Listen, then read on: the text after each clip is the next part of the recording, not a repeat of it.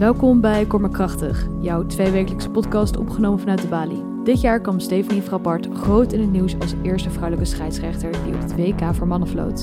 Waarom zien we in de sport eigenlijk zo weinig vrouwen als coaches of als bestuursleden? Marloes Coenen, Delaila Amega en Marijn de Vries vertellen je waarom het tijd is voor een flinke cultuuromslag. Mijn naam is Leen Deen en eerst ga ik in gesprek met programmamaker Isabelle Sheridan. Isabelle, leuk dat je er weer bent. De titel van jouw programma is Weg met de vrouwensport. Kun je mij uitleggen wat je met deze titel bedoelt? Nou, in de eerste instantie bedoelen we daar niet mee dat vrouwen geen plek hebben op het sportveld. Maar wat we wel bedoelen is dat we niet meer willen dat vrouwensport als een aparte categorie gezien wordt. Want heel vaak hebben we het over wielrennen en vrouwenwielrennen. En dat kan niet. In het programma wordt flink gepleit voor een cultuuromslag. Het valt mij ook op dat er weinig vrouwelijke coaches langs de lijn te zien zijn. Is dat ook terug te zien in de cijfers? Nou, het is zeker niet toevallig dat jij heel erg weinig coaches langs de lijn ziet staan. Want die zijn er ook helemaal niet. Of bijna niet eigenlijk. Want wat we zien is dat 15% van de bondstrainers vrouw is. Tegenover 85% mannelijke bondstrainers. En als we kijken naar hoofdtrainers op verenigingsniveau, dan kijken we naar 14% vrouwelijke trainers en 86% man. En ook zien we in besluitvormende posities dat er maar 14% vrouwen zijn. Dus eigenlijk de keuzes die gemaakt worden over sport worden grotendeels door mannen gemaakt. Wat ik uit jouw programma begrepen heb, is dat op amateurniveau mannen en vrouwen wel ongeveer evenveel sporten, maar dat het er niet gelijk aan toe gaat. Het klopt inderdaad gelukkig dat we nu op amateursniveau evenveel aan het sporten zijn bijna. Maar je ziet helaas dat ook op amateursportniveau, Sophie Zwarts en Hilde Barwegen, die hebben daar een hele mooie documentaire over gemaakt voor de VPRO, mijn club. Zij hebben het dan over voetbal, dat vrouwenteams, hoewel het er veel zijn en steeds meer worden, gelukkig, nog steeds de aftankertjes krijgen qua shirts en op het modderveld, echt zo lekker veldje achterin moeten gaan spelen. Dus nog steeds niet dezelfde plek krijgen. En dat zit hem in subtiele dingen zoals van, oh ja, nee, sorry, veld 2 is niet beschikbaar, maar veld 8 wel. Dus ik denk dat als er meer vrouwen ook echt op besluitvormende positie zouden zitten binnen zo'n amateursclub, er ook veel meer ruimte zou zijn om vrouwen ook een keertje op het eerste veld te zetten. Stel dat vrouwen een dominantere kracht zouden zijn in de sportwereld, wat zou dat betekenen voor topsporters zelf? Zoals Daphne Koster in mijn programma heel erg mooi ziet, gaat het gewoon echt om ruimte maken. Want met zo weinig vrouwelijke inspraak is dat gewoon ook terug te zien in hoe sporters benaderd worden. Er wordt bijvoorbeeld ook niet altijd rekening mee gehouden wanneer sporters ongesteld zijn. Er moest schaatser Jutta Leerdam zelf laatst een groot statement over maken. Want dat zit natuurlijk gewoon niet in de hoofden van die mannelijke sportcoaches. En met vrouwelijke coaches heb je natuurlijk veel meer bewustzijn over wat een vrouwenlichaam nodig heeft en vrouwen überhaupt. Dankjewel Isabelle. We gaan nu luisteren naar voormalig MMA-kampioen Marloes Coenen, professioneel handbalster Delaila Amega, journalist en voormalig profielrenner Marijn de Vries en moderator Isabelle Sheridan.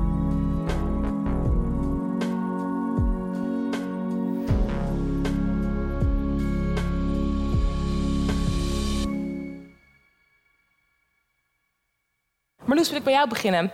Je zei ooit het volgende in Women's Health Magazine.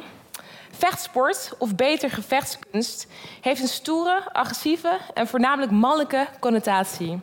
Zodra je met martial arts begint, word je gedwongen om een kant van jezelf te erkennen die je lang hebt weggestopt. Wat ik altijd zeg is dat in de mens zit zowel een schaap als een leeuw. En bij vrouwen wordt het lammetje heel erg gevoed, lekker dik vet gemest.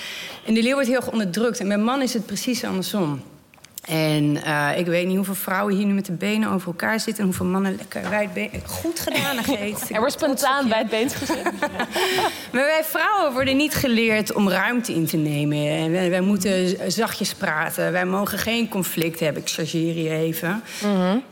En daarom word je getraind. En dat vormt ook je denkwereld. Op het moment dat je een sport gaat doen waarbij je hele grove alfa-bewegingen mag doen, dat je agressief mag zijn, dat je hem gewoon neer mag slaan en dan nog lekker door mag gaan, dan doet dat iets met je. Ja. Er gaat wat ik altijd zeg, er gaat een luikje in je buik open, er wordt energie wordt gechanneld en dat heb je nog nooit gedaan. Ja. En altijd als ik clinics geef, er gebeurt altijd heel veel bij die vrouwen, want of ze beginnen te huilen of ze staan. Wat gebeurt in die clinics? Ja, wat ik doe is... Oh. Maar dat klinkt heel erg. Heel gaan mensen huilen. Nou ja, nee, het is altijd heel erg leuk en gezellig met mij. Het moet veilig zijn. Maar wat er gebeurt is dat er van binnenin die vrouwen heel veel gebeurt. Ja. En dat ze een kracht in zichzelf ineens... Die overweldigt hem helemaal, omdat ze daar nooit veel mee gewerkt hebben. Ja.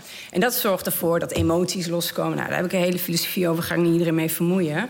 Maar die kant, die moeten wij vrouwen veel en veel meer gaan ontwikkelen. Ja. Om meer in balans te komen. En net zoals de mannen, die moeten een andere kant in zichzelf meer gaan ontwikkelen. Mm-hmm. Ja. Ja, dat bedoelde ik daarmee. Is dat ook herkenbaar voor jullie toen jullie de sport in gingen? Dat er ineens een kant van jezelf er wel mocht zijn die er eerst niet was? Ja, nee, in die zin is het denk ik wel heel erg te vergelijken. Omdat sport denk ik iets heel... een soort van oergevoel ook in je oproept. En dat hele basale gevoel van sterker zijn dan iemand anders... vind ik dus echt heerlijk. Ja. Maar dat is iets wat vrouwen niet wordt geleerd. Dat je dat gevoel waardeert. Ja. En ik merkte dat ik, toen ik ging wielrennen... ik ben daar pas later mee begonnen... dat ik daar dus iets in vond wat ik eigenlijk altijd al had gezocht. Ja. Maar wat nooit in mij is wakker gemaakt. Mm-hmm. En daarom sprak het me ook zo aan. Ook de ambitie die je kunt leggen in sport en in topsport... Ja.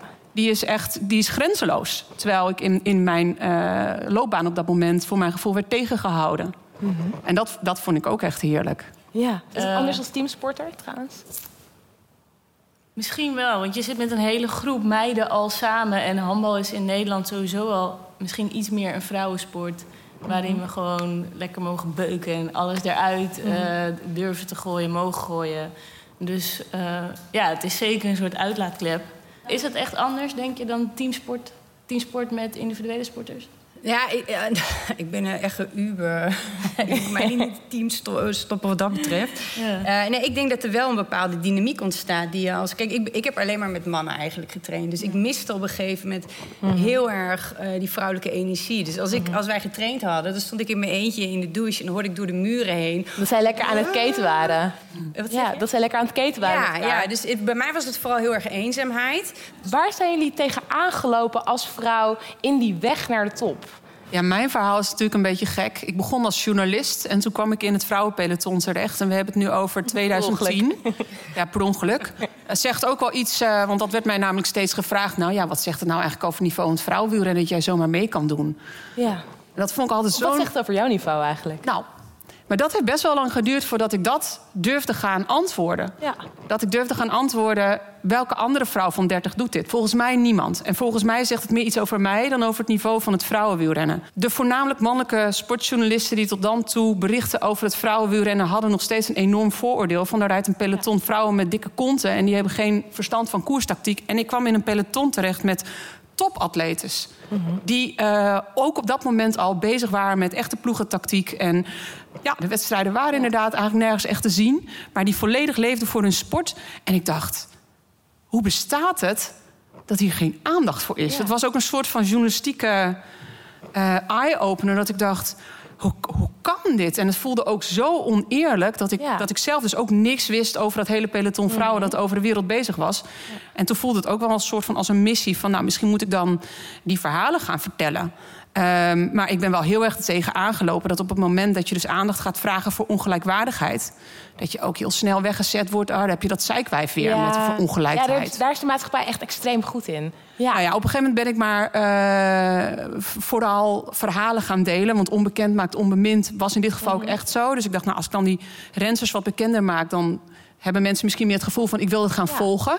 Ja. Maar zo gauw het dan weer ging over minder aandacht of minder prijzengeld... en daar probeerde ik ook wel over te schrijven. Mm-hmm. En dan was ik weer dat zeikwijf dat daarover kwam zeuren. Ja. Terwijl nu mijn mannelijke collega's sinds een paar jaar hier aandacht aan besteden... is het ineens een onderwerp. Ja, dat heet privilege. Dat bestaat. Nee, dat klopt. Ja. En dat is aan de ene kant heel irritant. Want ik vertel dit al 10 jaar. Aan de andere kant denk ik, als dat dan nodig is om het serieus te nemen... nou ja, voor de bigger picture. Toch ergens een beetje? Ja, vind ik wel. Ja. Delaila, is er iets waar jij echt heel erg tegenaan bent gelopen als vrouwelijke sporter? Waar ik vooral tegenaan ben gelopen is dat ik heel erg in een witte sportwereld zat. Dus dat heel erg qua verschil. En ook wel... ik had het toevallig vandaag met een vriendin over... dat we gingen tellen hoeveel vrouwelijke coaches hebben we nou eigenlijk gehad... in de afgelopen 10 jaar dat ik topsport heb gedaan. En dat waren er maar 2, dus toen kwamen we heel snel achter. Uit van de hoeveel? Uit, nou, elk jaar, na een half jaar werd een trainer er weer uitgegooid ongeveer. Dus, en we snel doorlopen inderdaad. Een heleboel, inderdaad. Dus heel veel mannen. En dat het dan toch af en toe wel eens lastiger is om jezelf te uiten... of om problemen op te gooien van, oké, ik ben ongesteld. Ik voel me helemaal futloos. Dat begrip is er veiligheid niet altijd. Ja, en ga ik dat zomaar tegen mijn mannelijke coach vertellen... Ja. Dat is toch iets lastiger dan een vrouw die dat misschien sneller oppakt. Dus, ja, duidelijk. En zij ook als sporter van kleur specifiek? Ja, want, een vrouw van kleur heeft natuurlijk een andere ervaring dan een wit vrouw in een sportwereld. Ja, zeker. Het is toch wel allemaal best wel een hele witte sportomgeving, zeker in Nederland. Mm-hmm. En wat deed het met jou persoonlijk? Ik heb 6 jaar in Duitsland gespeeld. Daar heb ik toch echt wel te maken gehad met discriminatie. En dat ik anders word behandeld... ik word aangesproken op mijn huidskleur en niet op mijn handbalkwaliteiten. We waren in Tsjechië, we hadden een wedstrijd en iedereen... we stonden achter in de rust, dus trainer helemaal boos. En iedereen werd aangesproken, jij doet dit fout, jij doet dat fout. En Delaila, waar ben jij eigenlijk vandaag? Ik zie je niet. En dat is niet omdat het licht uit is. Iedereen werd dus aangesproken op zijn handbalkwaliteiten. En bij mij werd het mijn huidskleur. Ja. Wow. Dus dat zijn dingen waar ik tegenaan ben gelopen wel. Dat snap ik heel erg. Ja. En dan Marloes, als we nog heel even naar jou gaan. Waar ben jij tegenaan gelopen als vrouwelijke sporter in je topsportcarrière? Ja, ik ben compleet muurgebeukt door het seksisme natuurlijk. Alleen, het heeft me nooit gestopt. Er is een fantastisch boek, Daphne Koster, die hier ook is...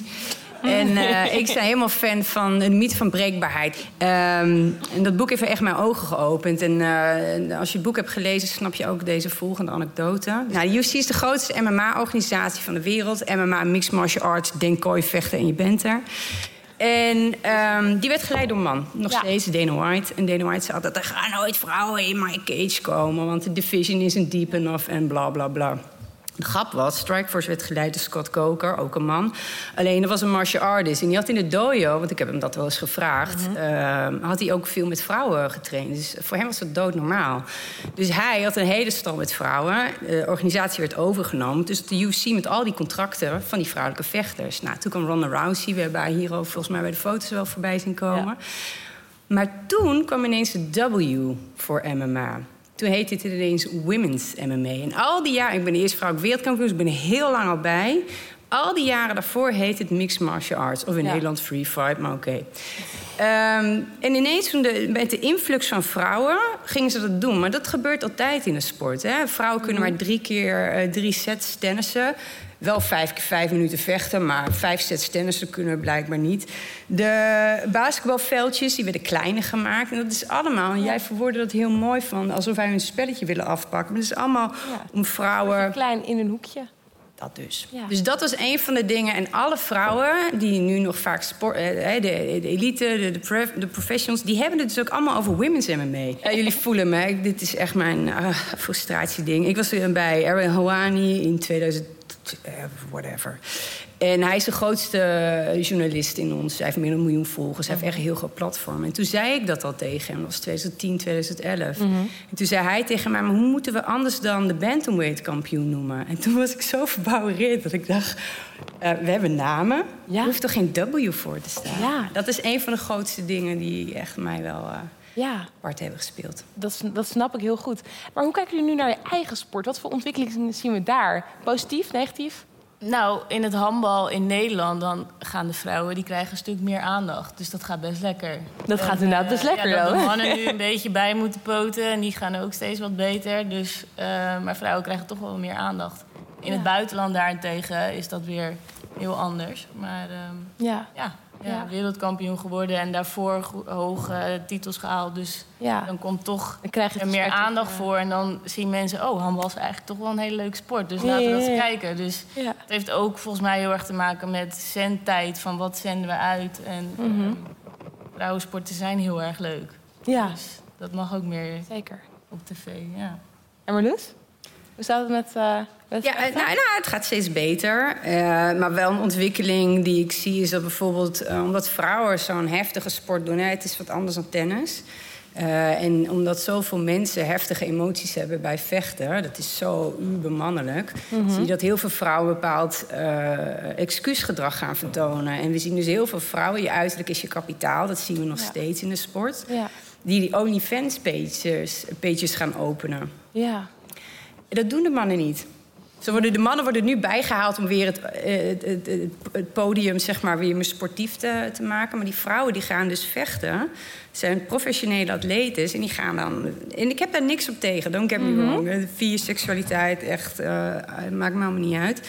Maar ik vind het wel typisch dat het alleen die vrouwen zijn... die die peetjes gaan openen. Omdat er nadruk ligt op het uiterlijk. Ja, en als vrouw, en ik ben heel benieuwd of jullie dat ook hebben meegemaakt... maar in mijn sport word je daar indirect echt wel... opgestuurd om met je uiterlijk als kapitaal in te zetten. Ja, dus even los van of mensen dat kiezen om dat te doen... want dat is inderdaad hun vrije keus... dat er gewoon nadruk ligt op het uiterlijk... en dat dat ook vanuit de sport gepusht wordt. Subtiel, want hij is onze maatschappij. Het is niet alleen sportbreed, het is onze hele maatschappij. Maar ik heb dat echt wel... Ik heb daar heel bewust voor gekozen om dat niet te doen. Maar en als ze het wel doen, is het ook helemaal prima.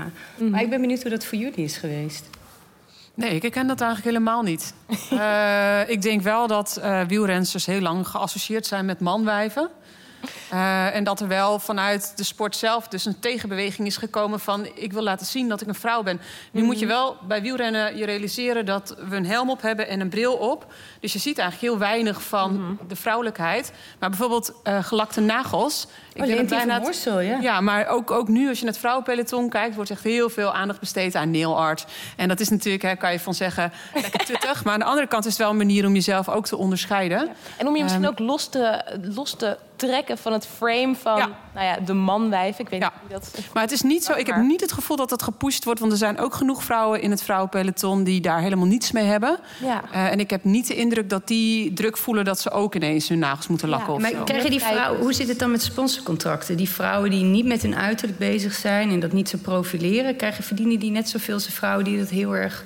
Ja, en het wielrennen word je gesponsord word je betaald door je ploeg. Dus de sponsor is de sponsor van de ploeg. Ja. Je hebt niet nog additionele sponsors. Nou ja, sommigen hebben dat wel, maar je kan daar niet zoveel mee. Want je mag het eigenlijk niet echt uitdragen. Omdat je contractueel vastzit aan de sponsoren van je ploeg. Dus ik denk dat misschien daar ook wel heel veel ondervangen wordt. Een goed businessmodel voor MMA. En Marijn, ik was nog even benieuwd van... het gaat nu lekker met het wielrennen voor de vrouwen. Wat kan de rest van de sportwereld daarvan leren? Nou, de rest van de vrouwen die in die sportwereld rondlopen. Of de rest van de sport waar het misschien nog niet zo lekker gaat. Ja, ik denk wat je daarvan kan leren is dat toch echt wel... maar hier hebben we de mannen ook echt bij nodig. Mm-hmm. Dat het belangrijk is voor de hele sport... dus niet alleen voor de mannen, maar ook voor de vrouwen en andersom... dat vrouwen goed zichtbaar zijn. Omdat het de sport opener maakt voor iedereen. En uiteindelijk hebben we daar allemaal... heel erg veel aan. Ja. Je ziet het in het wielrennen nog steeds wel dat... over wielrenners is heel veel te doen. Vooral die mannen die op zondagochtend doen... alsof ze Mathieu van der Poel zijn. Ja. Heeft iedereen echt een schurfthekel aan. Ik weet zeker dat jullie dat ook super vervelend vinden hier in de zaal. Maar je ziet wel, als daar vrouwen tussen rijden... dat de sfeer vaak een beetje anders wordt. Mm-hmm. En je ziet vaak als clubs alleen maar uit mannen bestaan... dat vrouwen zich ook niet zo welkom voelen. Ja. Ik denk dat dat wel begint door te dringen in het wielrennen... dat als je dat dus gemengd maakt... en ik denk dat de hele sport... maar goed, andere sporten zijn er veel beter in. Hè? Want handbal is vaak... clubs zijn veel gemengder. Ja. Het zijn vaak veel meer mannen en vrouwen door elkaar. Ik denk dat je daar wel aan kan zien dat... ook als het gaat over grensoverschrijdend gedrag... vindt vaak minder snel plaats als er diversiteit is. Ja. Zeker. En als er nou één ding is wat jullie concreet mogen noemen... waardoor jullie sport gelijker of beter zou worden voor vrouwen... wat zou je dan zeggen? Eén concreet ding, het allerbelangrijkste. Nou, ik denk niet dat het zozeer vanuit de sport zelf zou kunnen... omdat het op het is heel erg als entertainment gestructureerd... anders dan bijvoorbeeld... we zijn heel individualistisch... Ik denk dat... ik werk voor Discovery. En daar ben ik de hoofdanalist, een commentator, als vrouw, als expert. Ik denk dat we het ook vooral van dat soort dingen moeten hebben. Ja, ook weer een stukje zichtbaarheid. Wat ik hier en vrouwen als experts inzetten en niet als een presentatrice. Mm-hmm. Ja, duidelijk. Delaila? Ja, het gaat al wel zo lekker met handbal. Maar als je nog even één dingetje mag aanstippen waarvan je denkt... van dat zou echt fijn zijn om het gelijk te trekken? Misschien ook wel gewoon salarissen in het handbal. Mm-hmm. Wat ook gewoon echt wel veel gelijker getrokken mag worden. Ja. Nou ja, dat merk ik dan ook wel heel erg. Als je dat van bovenaf oplegt, dat daar heel veel weerstand tegen komt. Ik vind trouwens wel dat bonden die andere oogmerken hebben dan puur commercieel... dat die mannen en vrouwen gelijk zouden moeten betalen. Mm-hmm. Maar ja, dat is ook een eeuwige discussie van... ja, als de markt het niet betalen wil, dan is dat ook gewoon wat het is. Je ziet dus nu in het vrouwenwielrennen dat plotseling met de komst van de Tour de France Femme...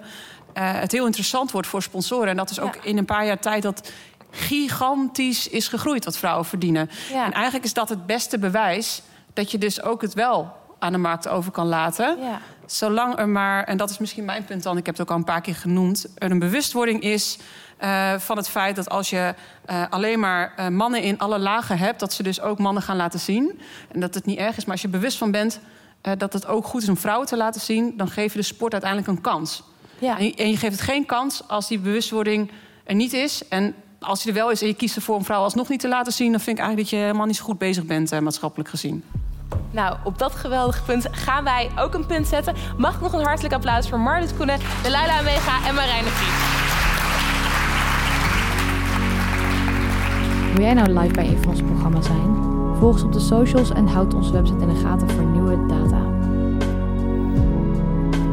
Tot de volgende.